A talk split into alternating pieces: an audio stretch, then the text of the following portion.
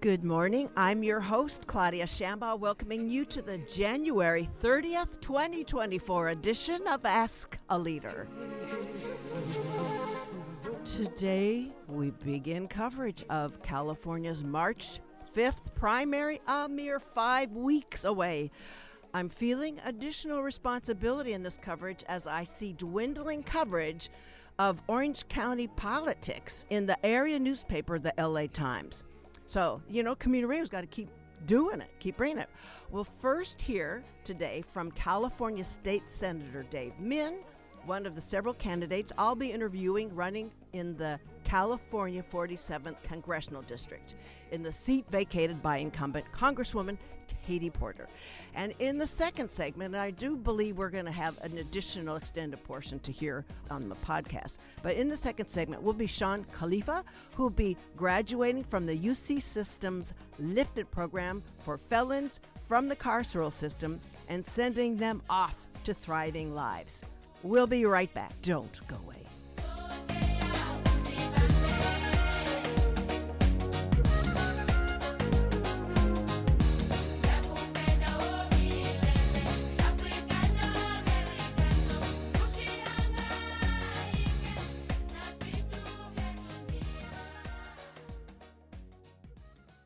Welcome back to the show. My guest in this segment is California State Senator Dave Min. He's representing California's 37th State Senate District, and he's running as a Democrat in the California 47th Congressional District in the March 5th primary election. This district includes Costa Mesa, Huntington Beach, Irvine, Newport, and Seal Beach, and portions of Laguna Beach, Laguna Hills, and Laguna Woods. The district, currently represented by Congresswoman Katie Porter, her vacating the seat now makes this an open race and one of the most competitive congressional races in the country. And therefore, folks, if you live here, like UCI, KUCI is right here, you are in a very closely watched race. As covered in previous interviews, I've talked about Dave Min was on the UCI Law School faculty, was an associate director at the Center for American Progress, counsel to the U.S. Senate Joint Economic Committee, and associate at the WilmerHale firm, a staff attorney for the Securities and Exchange Commission. His recent committee appointments, which I understand are soon to be adjusted with the new California State Senate leadership, but the, the committees currently are State Committee on Natural Resources and Water, where he's the chair, Senate Budget and Fiscal Review Committee, Budget Subcommittee Number One on Education, Senate Committee on Banking and Financial Institutions, Senate Committee on Energy, Utilities, and Communications, and Senate Judiciary Committee. He comes to us today from Irvine, down uh, away from the session up in Sacramento. We're recording this on Friday, January 26th. Welcome back to Ask a Leader, Senator David Min. Thank you for having me, Claudia. Well, in our brief time together, I so encourage you to stay right with these questions so that listeners can truly gauge your potential to represent all of us in Congress. So, first, what are or is uh, can be make singular or plural what's your number one legislative imperatives for you in the u.s congress Oh gosh, uh, there, there's a bunch, but um, you know, in the state senate, I have been a leader on um, gun violence prevention, uh, on protecting women's reproductive rights, and on climate. And I think that those are the among the issues that I really want to emphasize in Congress. Uh, but also, I think it's really important that at the federal level, we stand up for and bolster our institutions of democracy. Uh, and I can't believe I have to say this, but this is where we are as a country. We have to defend our democracy. We have to inte- defend the integrity of our elections uh, and we have to defend the rule of law. And it pains me to say that because, as you noted, uh, I've spent my career in public service. Uh, I, I started my career at the Securities and Exchange Commission as a prosecutor right after the Enron and WorldCom accounting scandals. Uh, I served as a law professor alongside Katie Porter for almost a decade at UCI School of Law. Uh, and, um, you know, I, I always believe fervently that the rule of law is important. It has to be applied to everyone equally. That is a defining principle of the United States of America that has made us the beacon of democracy and Western liberal values for so many generations of immigrants who, have been seeking a freer, better life, including my parents who came here in 1971. And I think we also have to, in addition to defending democracy and the rule of law as an ancillary point, start to take back our federal judiciary. What we are seeing right now is, I think, shocking to most lawyers out there, and you see trickles of this. But when you talk to people who are following what the Supreme Court's doing, following what federal appellate courts and even federal district courts are doing, uh, they are making up law right now on the thinnest of pretenses. They are legislating from the bench. Uh, they are ignoring decades, sometimes centuries of well settled precedent. They're ignoring the plain text of the Constitution and the amendments to the Constitution to come up with their preferred partisan ideological outcomes. And, it's impacting our ability, uh, and by our, I mean uh, everybody's ability to try to effectuate solutions to our problems, whether that's protecting people from gun violence, uh, trying to turn back the tide on climate change, uh, trying to ensure that women's autonomy over their own bodies is protected. Uh, we can pass laws, but what we are facing right now is a court system that is increasingly and increasingly aggressively overturning these on, on just hogwash principles.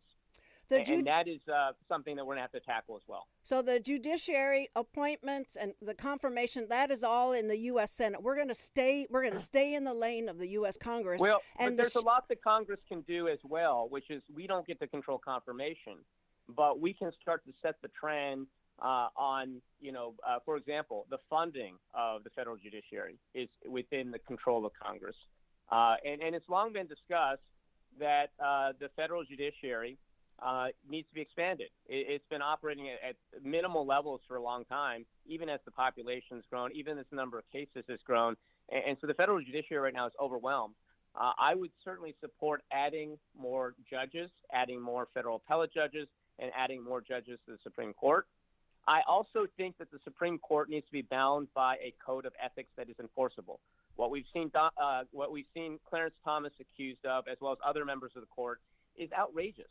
Being paid by people uh, in the uh, tune of millions of dollars, free trips, cash payments, uh, paying for your kids' tuition to private schools, uh, that's outrageous.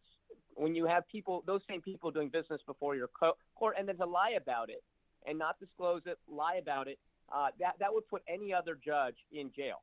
And, and yet the Supreme Court justices feel like they can do this, and they, they refuse to submit to any kind of ethical code that's binding. And so, one of the things I would like to propose, if it's not proposed before I get there, is to reduce the funding of the Supreme Court unless and until they submit to a binding code of ethics, because what they're doing is out of control. So, another area, though, that might be uh, that's that's directly related to the judiciary's rulings, the upcoming decision on the Chevron case, that that would perhaps put the U.S. Congress in a position to spell out in more detail how a resource, how an, an, a governmental function would be regulated, but doing that in a very uh, bifurcated U.S. legislative body would be very difficult to get those provisions agreed upon and passed in the mm-hmm. U.S. Congress so that the Chevron decision, which could deregulate every conceivable governmental function, would be mm-hmm. restored. So you'd have you'd have a lot of a heavy lift to codify a protection against Chevron deregulating absolutely everything. Yeah, yeah. And, and you bring up a great point, Claudia, which is uh, without this is a complicated principle, but not that complicated, which is that historically since 1984 uh, and even well before then, the courts have uh, given deference to administrative findings. So, like when the FDA, the Food and Drug Administration, decides that a particular drug is safe or not safe, you know, courts have said this is your area of expertise. We're going to defer to that, and that that is basically described as Chevron deference. Uh, and what the Supreme Court is poised to potentially do, they have four members that have openly stated they support this position it's very possible to get a fifth or sixth person to support this as well, is to overturn that deference and have the courts micromanage and microassess each of these decisions made by administrative agencies. So the you know instead of the FDA deciding if a drug is safe, uh, perhaps the courts would decide that. Uh, but that's, by the way, just the first step to their dismantling of federal regulations that protect us, make our markets work more effectively. Uh, the next step they're probably going to look into if they overturn Chevron is to then go into the next step, which is to say that Congress cannot, quote unquote, delegate these functions uh, to agencies, that Congress has to pass individual laws, that if we want a drug to be declared illegal or legal, Congress has to pass that law, not an agency. And you can imagine how impossible that would be to have Congress micromanage these types of decisions. Uh, for decades, really since the 1920s, 1930s, we have delegated these functions to agencies. Congress has delegated these authorities, uh, and they, have been well established. But as I described earlier, uh, this Supreme Court, a lot of these justices appointed by Trump and, and before then uh, by others, uh, they're out of control right now, and they are um, making things up. They're ignoring, again, decades or centuries of well settled precedent. For those of you who just joined us, my guest is California State Senator Dave Min, who's running as a Democrat in California 47th Congressional District. It's an open race in the March 5th primary. So, as chairman of the California State Senate Committee on Natural Resources and Water, you observed how complicated problematic, and I'm going to quote you, how messed up, end of your quote, water rates are. That's in California. Now in Congress, how would you propose to resolve any of that as the climate crisis deepens and as our mm-hmm. safe water supply dwindles? Well, uh, look, and I'll just say, I, I want to be realistic here. I, I, in the state senate, I get to chair committees like natural resources and water. I sit, as you pointed out, on some very, very influential committees: budget, on the budget subcommittee on education, which handles all of our education funding throughout the state, including for the UC. We're on water too. I, but just to be, uh, uh, yes. Yep. And, and, and I sit on judiciary, sit on these great committees. Uh, I will not likely be in a position to have great influence on water policy in Congress. Uh, but if you're asking me from scratch what we kind of need to do, uh, we need to start assembling our water rights right now. Uh, because you know, there's been a lot of conflicting water rights, and this goes way back to like the uh, before 1914. And it's because a lot of our property law is based on English common law. If you guys read, read John Locke, you know, and you, you think about how property rights get developed, it all dates back to the Old English days and it's kind of a use as much as you can take. Um, first rights, uh, get all of the rights type system we have. So there's a lot of water rights right now uh, that exist for different uh, municipalities, for water agencies. But the problem is, as water starts to run out, these rights may not uh, all exist, that they're going to run into each other. So I think step one is we have to actually sort out what the water rights are if water starts to decline. Uh, step two is we have to invest heavily in water infrastructure, including how we save water, how we recycle water, um, how we collect water. Uh, and, and, Orange County, by the way, is a leader on all this. Uh, but that's what we're going to have to start doing at the federal level. Uh, and I think that uh, for those who don't know, Irvine Ranch Water District, which serves UCI, is seen as one of the leaders in the world in water recycling and maintenance and I think we could be a good model for the rest of the country. so, so step three, I would like to push you on in terms of there's an opportunity, but it, the opportunity passed, but it could still be reconsidered in the time remaining in this legislative session in California. But how it would also be a measure that could be federally adopted is giving regulators the teeth to administer violations of overdrafting of water rights. I mean, real teeth. That's that is within your reach. Congress could do that. Yeah, I, the state legislature. The state. we've tried to. The state legislature. We've tried to do it a couple times now. We could do it within the state. Uh, it might run up into interstate commerce issues uh, without getting too wonky. But um, you know, we we tried this last year. As chair, I recommended we pass a couple bills. They did pass out of my committee. Uh, but they, they ran into hurdles elsewhere, whether it was in the Appropriations Committee where a lot of bills die, or whether it was on the other side in the state assembly uh, but none of the water rights bills that I supported made it all the way through to get signed into law. Okay, I'm pivoting away into a whole new arena, other arena, not a new one. In the that is the purview of the U.S. Congress. The geopolitical fault lines go right through the Speaker of the House of Representatives, Mike Johnson's office. I'd like to know what is your position on aid to Ukraine And what would your approach be toward bringing more congressional members along toward appropriating this aid? Uh, hundred percent support military and uh, as as well as other assistance and aid to Ukraine. Uh, they have been invaded and brutalized uh, with a horrendous series of war crimes by Russia. And uh, I have supported them from the beginning. Should I be elected to Congress, I will continue supporting them. Uh, but I just want to add that should I get elected, it is likely that we take back Congress. As you pointed out in your opening remarks, this seat is seen as key to taking back the House in, in 2024. Uh, Katie won this seat by three points. It's the Republicans' top target. If we can keep it blue, that is, it means it's very likely that we elect Hakeem Jeffries as Speaker next year. And I'm proud to have the support of Katie Porter and the Democratic Party, as well as uh, so many other Democratic aligned groups, including uh, Labor, uh, the Labor Federation of California, the AFL CIO have endorsed my campaign. Sierra Club, California Enviro Voters all endorsed my campaign. Uh, so I'm proud to be the standard bearer here that is going to take it to Scott Baugh, my likely Republican opponent, uh, and if I win, that means we're likely to have a Democratic majority. And I think that makes it easier to pass aid to Ukraine. Now, my understanding of the situation is there is a minority of Republicans out in the House that support aid to Ukraine. Maybe even a majority, but they're being drowned out right now by those who are the loudest and in power, who for some reason seem to have taken a very strongly pro Putin platform.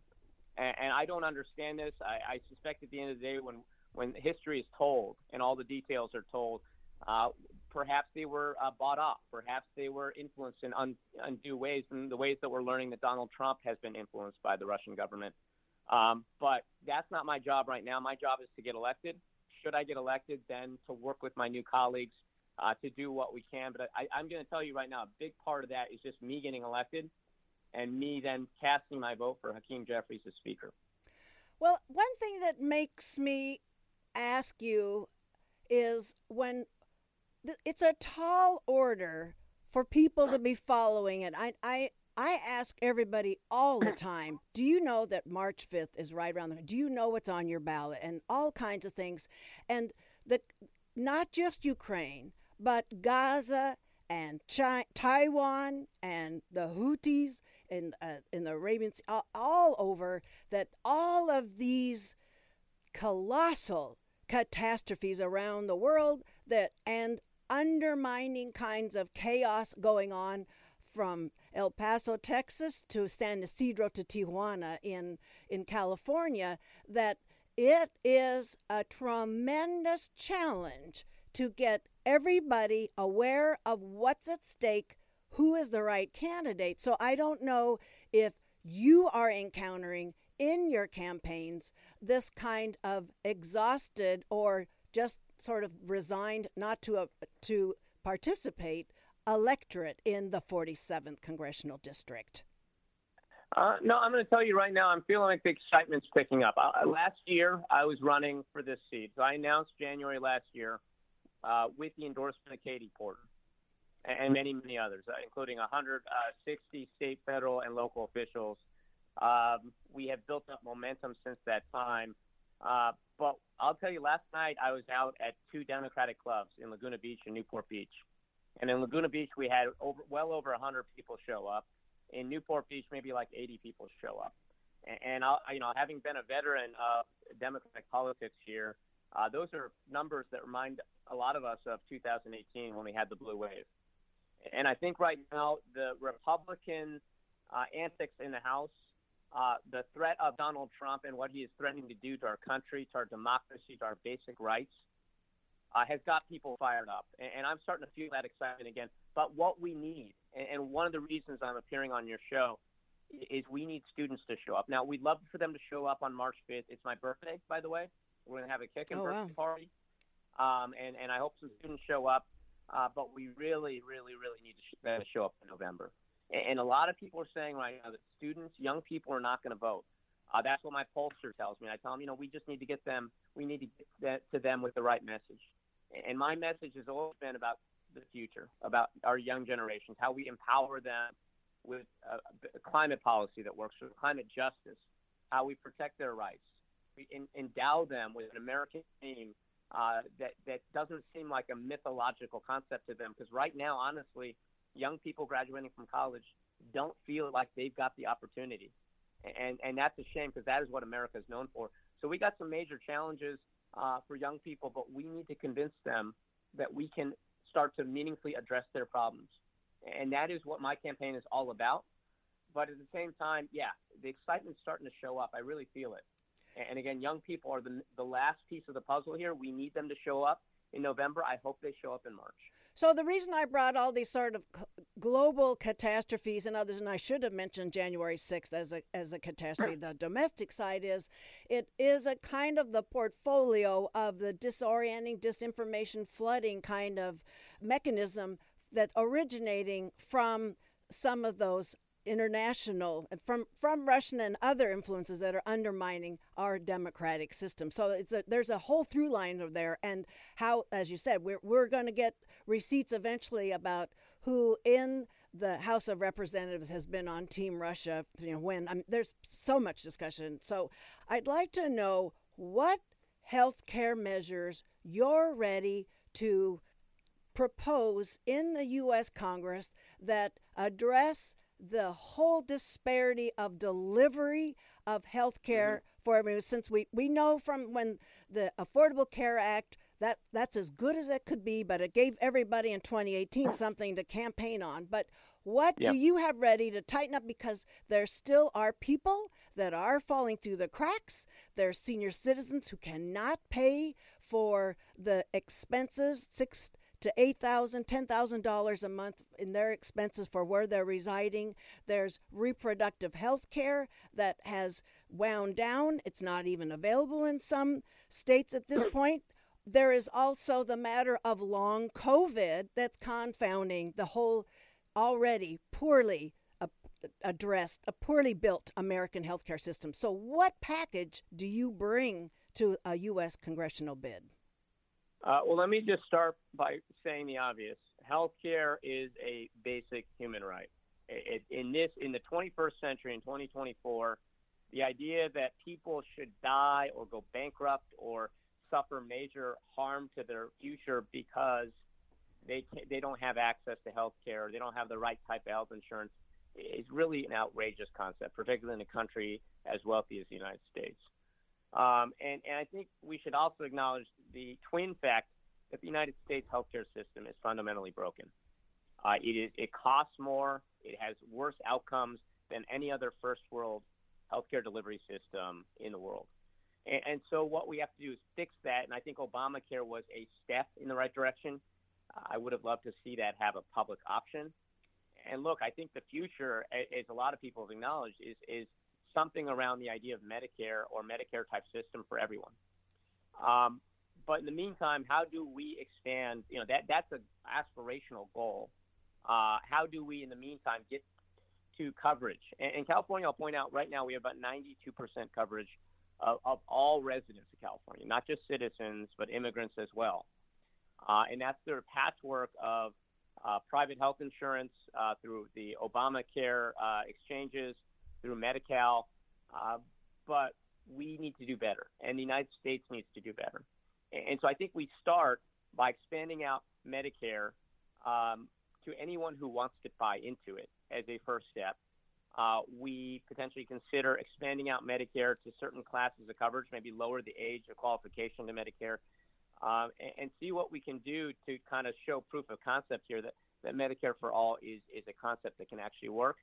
Um, you know, but at the same time, I talk to like a lot of labor union leaders who, who want to keep their private insurance. So we need to be mindful of that as well.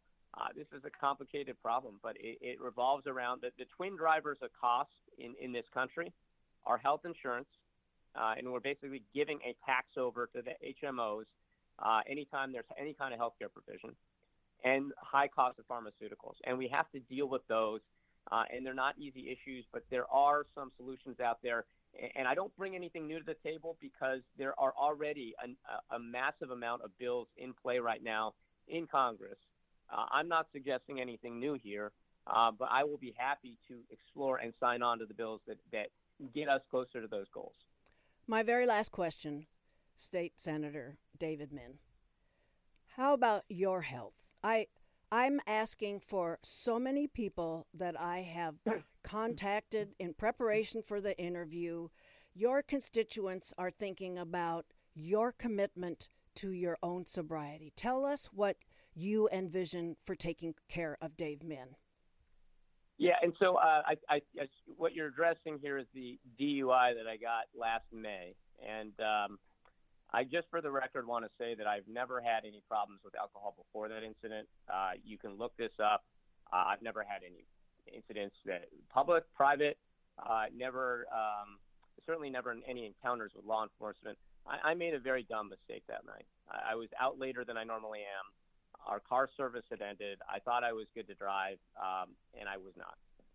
Um, and, and I just want to apologize again. It was a, a horrible mistake on my part, uh, but it's one that will never happen again. And, I'll just say for the record that for now I've stopped drinking, and, and maybe that'll be for the rest of my life. Maybe that'll be for the rest of this campaign. Maybe it'll be some period. I don't know. Um, but you know, I, I've talked to counseling. Uh, you know, I've, I've explored the 12 step. I actually went to this 12 step program and it convinced me I'm not. I don't actually have what you would call a problem with alcohol. I made a mistake, but I don't need that distraction in my life right now. Uh, so uh, you know, I'm focused right now on on working out a few times, you know, a few times a week, uh, trying to stay healthy because I'm out in public a lot, and you can hear from my voice that uh, you know I'm still recovering from a bug I had last month, and it doesn't help that I talk so much every day.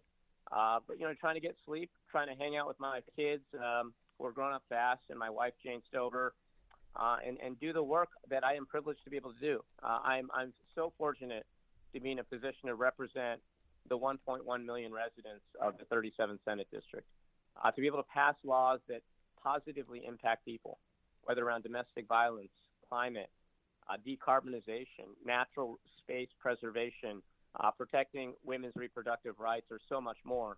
Uh, I get to pass laws.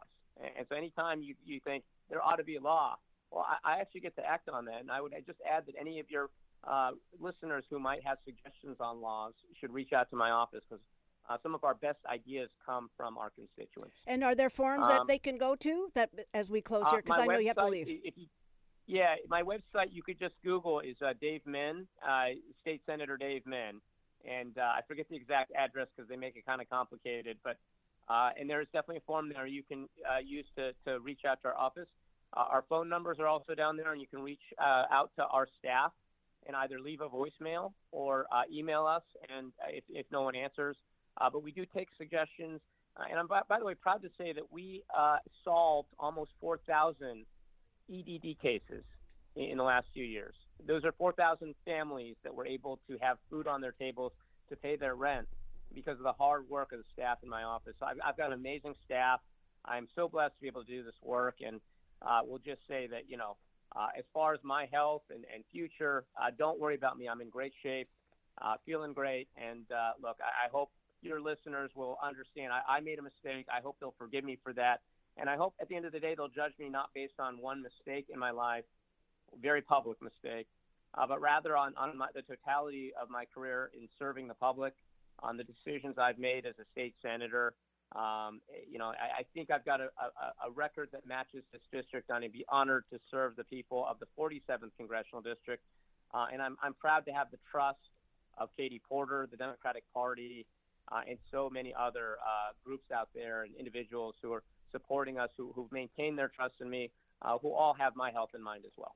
I know we don't have any more time left together. I I wanted to hear you say where there's a forum that students could attend, uh, residents of the 47th Congressional District, but they can perhaps see that on your website. Thank you so much for your time today, yep. Senator Dave Min. And Claudia, just to answer that real quickly, we've done a lot of forums. Uh, they're always advertised.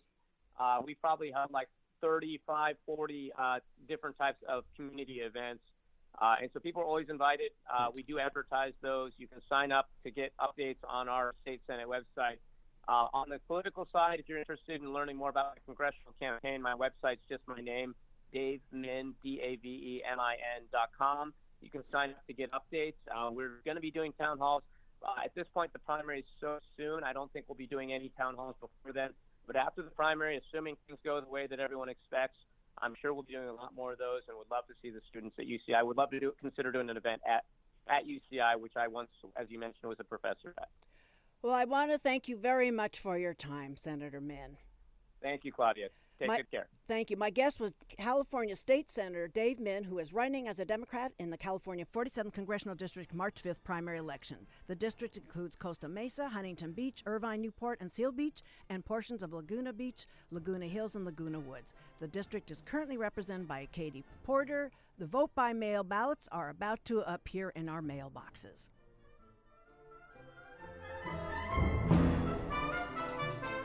We'll be right back with Shawn Khalifa to start his story about how we can think of a carceral safety net being a larger social safety net for us all.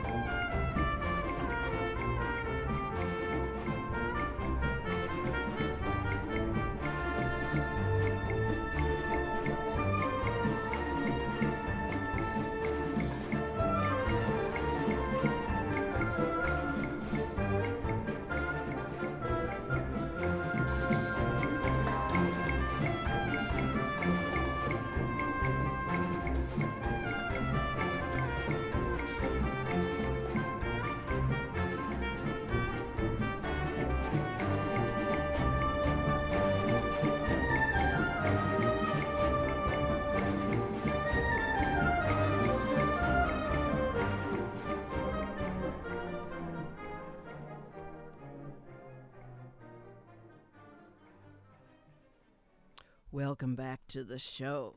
My next guest is Shawn Khalifa, an accomplished individual with a remarkable journey, which is getting some nice coverage. Perhaps some of you have read about it in the Los Angeles Times Daily Pilot. I, mine was in Sunday's paper.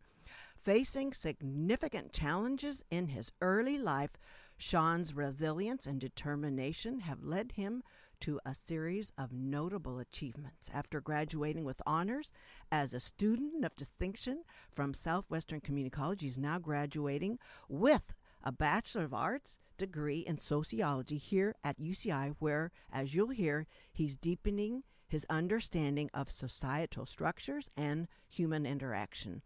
Along with his academic endeavors, Shawn serves as a project coordinator for the Irvine Valley College Rising Scholars Program. This initiative focuses on removing barriers that system impacted students may face in their journey towards degrees, transfer opportunities, or employment.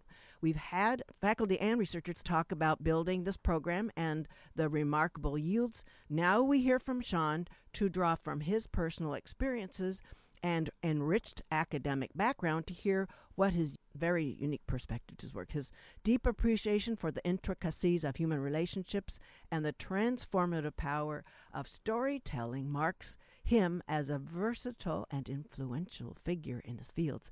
Beyond his roles in academia and community service, Shawn has been taking his communication flair to publishing about the school to prison pipeline and its devastating impact on young lives. In his books, I'm going to name them all California Island, a mental health story, Shawn Khalifa Riots, Violence, Drugs, Police, Gangs, Prison, and College, and Baila Solo, Legendario. Shawn attests to the idea that individuals are capable of immense growth and transformation, transcending their past challenges. He speaking as a felon. Shawn's YouTube channel Academic Row is a channel dedicated to transforming lives through education and personal growth. See the theme we're, we're building here? His resilience, academic achievements, and literary endeavors continue to inspire many, are why my show title continues to work. Shawn joins me live in Studio A. Welcome to Ask a Leader, Sean Khalifa. Thank you so much, Claudia. Thank you for having me. Thank you for being here. Let's let's begin in the middle. I mean, I'm tippy toeing around, but I, I don't mean to. But I'm I'm trying to put our emphasis together in this first segment. We will invariably have to conclude at the top of the hour, and we'll re, ad, we'll adjourn to a studio to record an additional segment. But let's begin in the middle of your story, so we can focus on the institutions. How You were a voracious reader, a student in the confines of detention, including solitary confinement. Let's talk about that voracious reading and your your resilience. You're you're trying to make choices different. You've you've got a much more mature mind now in detention than. Uh, talk about that transition from then to what you're building to where you are right now. Just pick up where you want to take it. Yeah, thank you so much for that opportunity. I'll, I'll just have to take, and just for all of our listeners to know, that was an amazing bio introduction. I crafted a lot of that myself. Yes, thank you. But I'm no better than anybody else. I'm your neighbor. I'm just like everybody else. You can see me on the street just like you'd see anybody. Not bigger than anybody. I'm still going to pull over and help somebody who's broken down. I'm not too big for our community. We're a group. So I just want everybody to know that because it sounds really amazing. I put it out there that way a lot of times, but I'm just like you. Yeah, so great question, Claudia. I have to take everybody back to juvenile hall. In juvenile hall, there was a group counselor. His name was Mr. David. And I remember he had been shot in the head with an AK. He was in the Marines. He was on a mission down to, I believe they went to arrest Noriega if I'm wrong with my facts, I apologize. This was his story and how he told it. He had a dent in his head, and he always said it was from being shot with an AK. So it earned us instant respect. It's like a man that was shot in the head with an AK is now a juvenile hall group counselor functioning and changing our lives.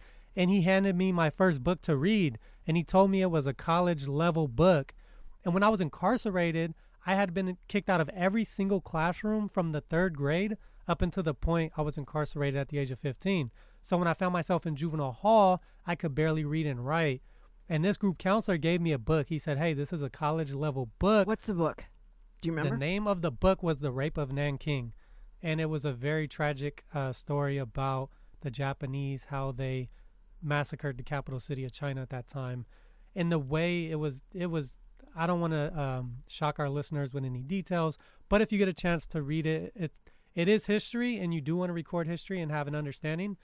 But what it did for me as a kid from California, we grew up with the Rodney King riots. We grew up with our local gang rules and structures. We grew up with police violence. I, as a child, I was dragged out of my bed and threatened by a police officer around the corner of a house. So in Perris, in Perris, California. So we and his that was Officer Guzman back in the the 90s. So to grow up in California and have these experiences and then be violently incarcerated, where you're assaulted, like when officers arrest you as a child, they pat down your private parts and they'll say they're looking for weapons. To me, as an adult, that's child abuse. But as a child, they explain it, and this was the 90s, and we accepted it because we didn't know how to challenge what was happening to us as children. These are things you experience in California. So to read a college level book about world shifting behaviors from politics, policies, nations that are really aggressive towards other nations and see so many women and children be murdered so callously, um, it opened my eyes as a Californian and a child that we don't have it so bad. We live close to Disneyland. Even though we have societal issues, it could be a lot worse. War is a lot worse than what we experience. We do experience trauma and shootings, and we're surviving, but on the magnitude of history, we were living in a pretty decent period. So, reading that story in Juvenile Hall told me that I could grow up to do something with my life because I was incarcerated in a wealthy nation where I was being provided three meals a day. I would be provided a bed. I wouldn't say it was safe, but I would say there was an opportunity for growth there. And learning history helped me kind of gather some of that that thought process. And I would like to share that two more influential books that changed the direction I was headed in life was Tookie Williams. Tookie Williams uh, that he didn't release it until he was executed by Arnold Schwarzenegger. And I was really disappointed in the governor. He had met him prior to his incarceration, but he still allowed him to be murdered on death row, which was disappointing to us because he was now doing works of good in the world. And if you extinguish somebody doing works of good in the world, you're only serving to perpetuate works of harm and bad. You can't repeat a cycle. Regardless, like Bryan Stevenson said, you're much more than the worst thing you ever done. So Tookie Williams' book, when he released Blue Rage Black Redemption, it taught me the history of Crip, which is a community I grew up learning from the Crips in my community.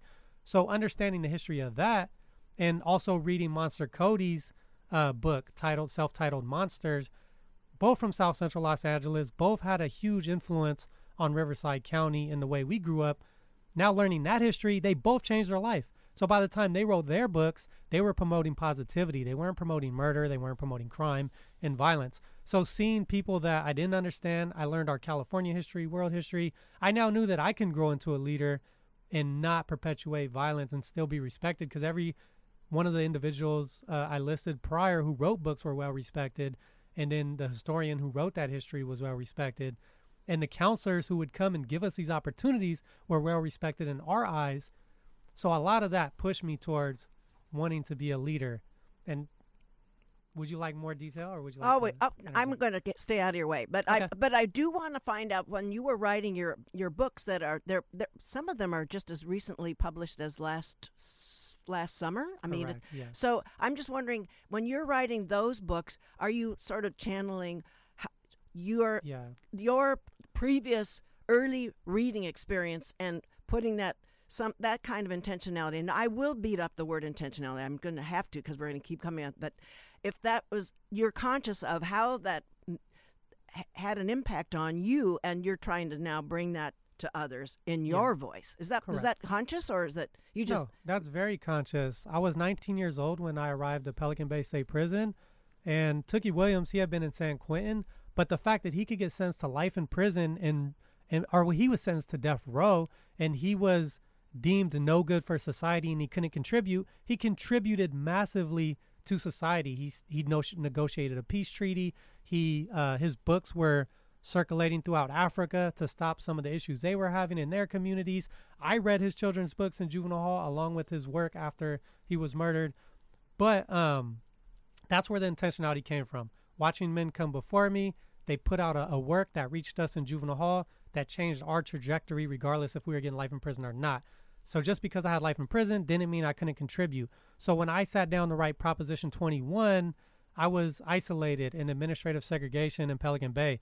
I initially went to B Yard, which was general population. I found myself on A Yard in building one and two, which is administrative segregation. And that is where I started writing. which is that's a, another word for one step up That's from whole- solitary Yeah, that That's it the transition. solitary. Sometimes it's better to be in the official uh, security housing unit, which is the shoe, because you come out an hour a day. A lot of times in administrative segregation, you won't get that hour out a day. That's pretty much the county jail for the prison system. okay The shoe would be the actual prison system. They have their own legal system within the prisons. It's a world. So back to that in when you were in that particular setting. Yes, when I was in Pelican Bay State Prison, I was in A1 Ad Seg. You have concrete beds. I had concrete beds in juvenile hall, but these ones felt a little more intense. I was luckily allowed to get a television, and they lock your cables to your power outlets television through the chase where the plumbing's at. So they lock my cables there. And I'm in here isolated. I spent five months without going to the cages. Your only opportunity to go outside is to a dog kennel. I went to the San Diego Zoo, and the elephants have cages. That's exactly what our cages look like, just scaled down to fit humans. And I was telling my wife, this is shocking. I'm having a flashback of my time in Pelican Bay and Lancaster State Prison. But in Pelican Bay, it took me five minute, five months to gain the courage to go into that cage, and I started liking it. But leading up to that, I, I needed an outlet, and one of my outlets was self harm. I was experimenting with hurting myself. I was stressed out. I was suffering suffering from mental health. It was for a 19 year old to be in the prime of your life, sentenced to life in prison, isolated in Pelican Bay, and being told that wherever you go, you're either going to have to stab somebody or somebody's going to have to stab you. Life is really cheap. It does. You know that even the correctional officers aren't safe. They fear for their life, and they treat you. They call you sir as a 19 year old because they want to be respectful. They don't want to be targeted or have their family targeted, which occurred while I was present. It occurred twice. There was two attacks on them where they were stabbed, and amongst my peers there was plenty of stabbings. So all of this was going into uh, that became my vow, my release. I am now living with a purpose that if I were to die tomorrow, I would have pr- produced a book titled Proposition 21, which could serve as a guide for other youth in California so that they don't have to take these steps that I took. Wow. Okay. So that, and I, I'm just listening to how uh, it was an accident that your juvenile detention officer put that germ in there, but he chose that book. He chose you. And I did you like move? Could you move that? Share that book with other people? So that was also a ripple. I had to return it to him because there, was, there was restrictions placed right. upon what material you could read we couldn't read that type of material. So we were blessed to build those connections with staff to where they would connect with us. And I must attest to Mr. David, who no longer works there. He used to feed my father, who was homeless. He, on his way to work, my father would sleep in front of the Stater Brothers in Perris downtown. And he would say, Man, I see your dad on my way to work. I'm like, Bro, can you do me a favor? Can you bring him breakfast? He said, Hmm. I got you. Well, Took him breakfast, came to work, told me he seen him. so let's get you. Let's move through here. Um, when you're talking about your reading material, and then there uh, a kind. You're creating a. You're sort of easing into an actual sort of formal education process. Keep just keep moving you through. Now a reversal of the school to to prison pipeline. It's the prison out of prison pop pipeline of education. Correct. So Southwestern Community College down in San Diego have to show them a lot of gratitude. Their policies ma- makers made the decision that if you're within our service area, we're going to support you regardless of where you are. A So that- faculty member or a That was policy. So that was their, uh, I don't know if it was their deans or board of trustees Huh. who made this decision. I was incarcerated when they brought it to us, and they told us that because we're in their, this was the director of the restorative justice program, informed us that because, excuse me, So you were. I'm going to uh, clarify yeah, too. please. We, we you, we were. You're earlier talking about your Pelican Bay the detention there, and We're now now you're at the forward- Donovan prison in San we, Diego. We now fast forward surviving level four security prisons, working my way to a level three, and then they open a brand new level two state of the art facility with the intention of providing programs to improve our health because heal people don't hurt people, hurt people hurt people. So the intention is to heal us here at this facility and transition us into the community. Regardless if we're sentenced to life or not, they're giving us this opportunity. I benefited because I had been programming and staying out of trouble. I go here. you, you're intentionally. You're internally I'm intentionally programming. staying out it's of trouble. you. I know that. your choices. I know that when you go to Somehow you know. when you were incar- well, you learn when you're incarcerated as a youth, you get 20 points just for being young. The more points you have, the higher security level you would become.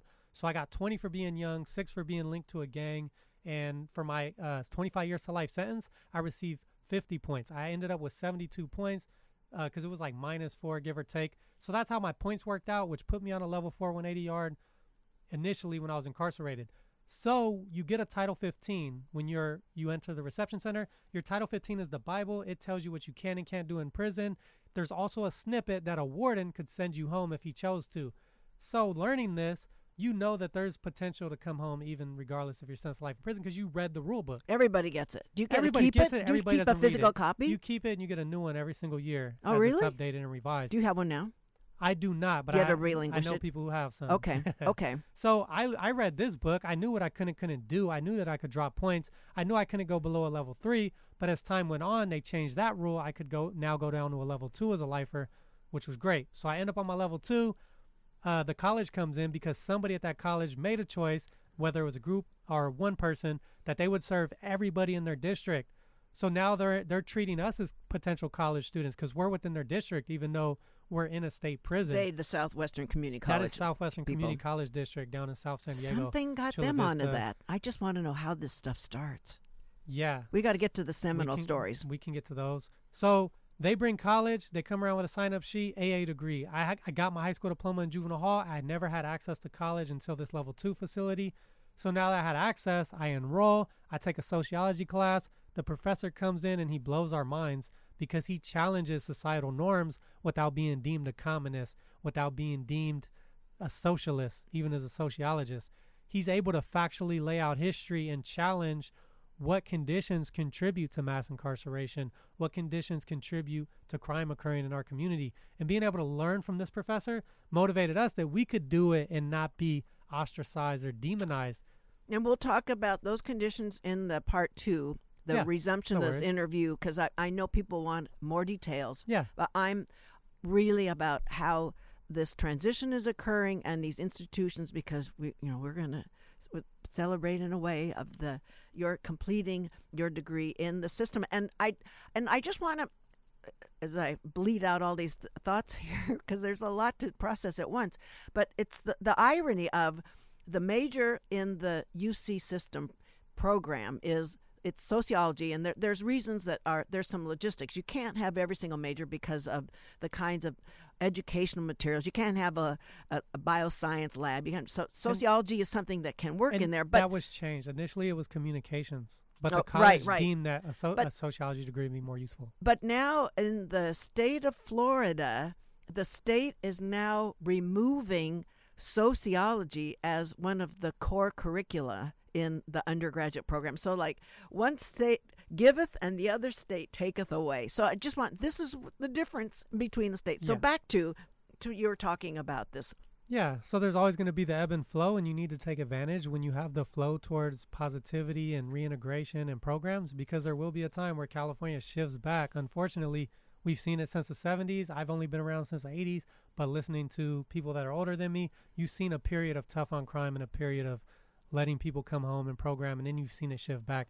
We want to get an ideal system, but just so you know that, uh, I see Florida doing that. Hopefully, they'll undo it eventually, and we're getting it, so take advantage while we have it. So, our program, it was intentional on the college part to give us a sociology degree versus a communications degree. One of the way that benefits lifers is that you can now understand some of the factors that contributed to your incarceration. Because in order to come home as a lifer, if you have a chance to appear in front of the parole board, is you need to learn your childhood traumas, you need to learn causative factors, you need to understand in depth what led you to commit a murder or commit a crime which resulted in life because some of our peers have 100 years to life who didn't lay a finger on anybody intentionally but still received the three likes the sh- three strikes conviction which resulted in their life sentence. So college comes i pursue the aa degree i'm successful. I'm halfway to my associate's degree. I'm maintaining a 4.0 and the felony murder uh, rule was changed thanks to SB 1437, and that was bipartisan, Republican, Democrat, in the California Senate, I believe. They pushed it through. They passed it. Thank God for that. That allowed me to be resentenced to first degree robbery, receive a nine year sentence, time served. I had served a total of 16 years in state prison, but I was resentenced to nine years. Still had to serve a three year parole. I wasn't mad because there was a difference between doing life in prison for first degree murder or coming home since to nine years. And upon release, I continued with my education. One of the biggest reasons I did so was parole mandated that I return homeless to Riverside County. No longer had family there, no longer uh, communicated with my community where I came from. I could have made that choice. I was well regarded in the community. People seen me in a, a decent light where I could have been accepted and went back to sleeping on somebody's couch, potentially doing things that could have increased my chances of recidivism, or just stay homeless in Riverside in the city, which is what my pro officer expected. But I reached out to the college program. I said, hey, I'm halfway to my degree. I want to continue with the college. They connected me to somebody who was connected to housing, secured me housing in San Diego, secured my enrollment. My pro officer agreed to let me transfer to San Diego. But just to be clear, when someone comes home from an institution, parole and probation often put conditions that will increase recidivism, such as mandating that you have to be homeless because you can't leave the county, or mandating that you can't go see your family in another county. And for a child who was 15 years old and getting out at 31, nothing was going to keep me from my mother. So, day one, I'm already violating parole, even though I got this major break. And that's a thing that probation and parole are forcing upon us. And college is one of the things that is fighting that recidivism rate. Because if I didn't have higher ed, the chances of me reoffending would have been high. I was now allowed to go to San Diego County and find success in higher ed. I was out of the prison and I was navigating uh, the community in San Diego, where I found a ton of success. Ultimately, graduate, transferred to go ahead we could pick up so what we're going to do we're going to talk about more of the transition and some of and, and the background the the what was the the perpetration there in uh, um, in Perris and all that. So the overarching theme we'll also pick up is re- continue is the choosing rehabilitation over punitive measures in the carceral setting. So I for now, Shawn, I want to thank you so much thank for being on Ask a Leader today. Thank you so much. I appreciate for having me, Claudia. So, my guest was Shawn Khalifa, student with the Underground Scholars Program at UCI, and he'll be graduating this summer with a sociology major, a Bachelor's of Arts. And he is talking about how this incarcerated program aims to help incarcerated and former incarcerated students accomplish higher goals. We'll be taking up next week. California State Senator Josh Newman will be running in our newly drawn Senate District 37, and then 47th Congressional District candidate Joanna Weiss will be on. Talk with you next week. Thank you, everyone, for listening.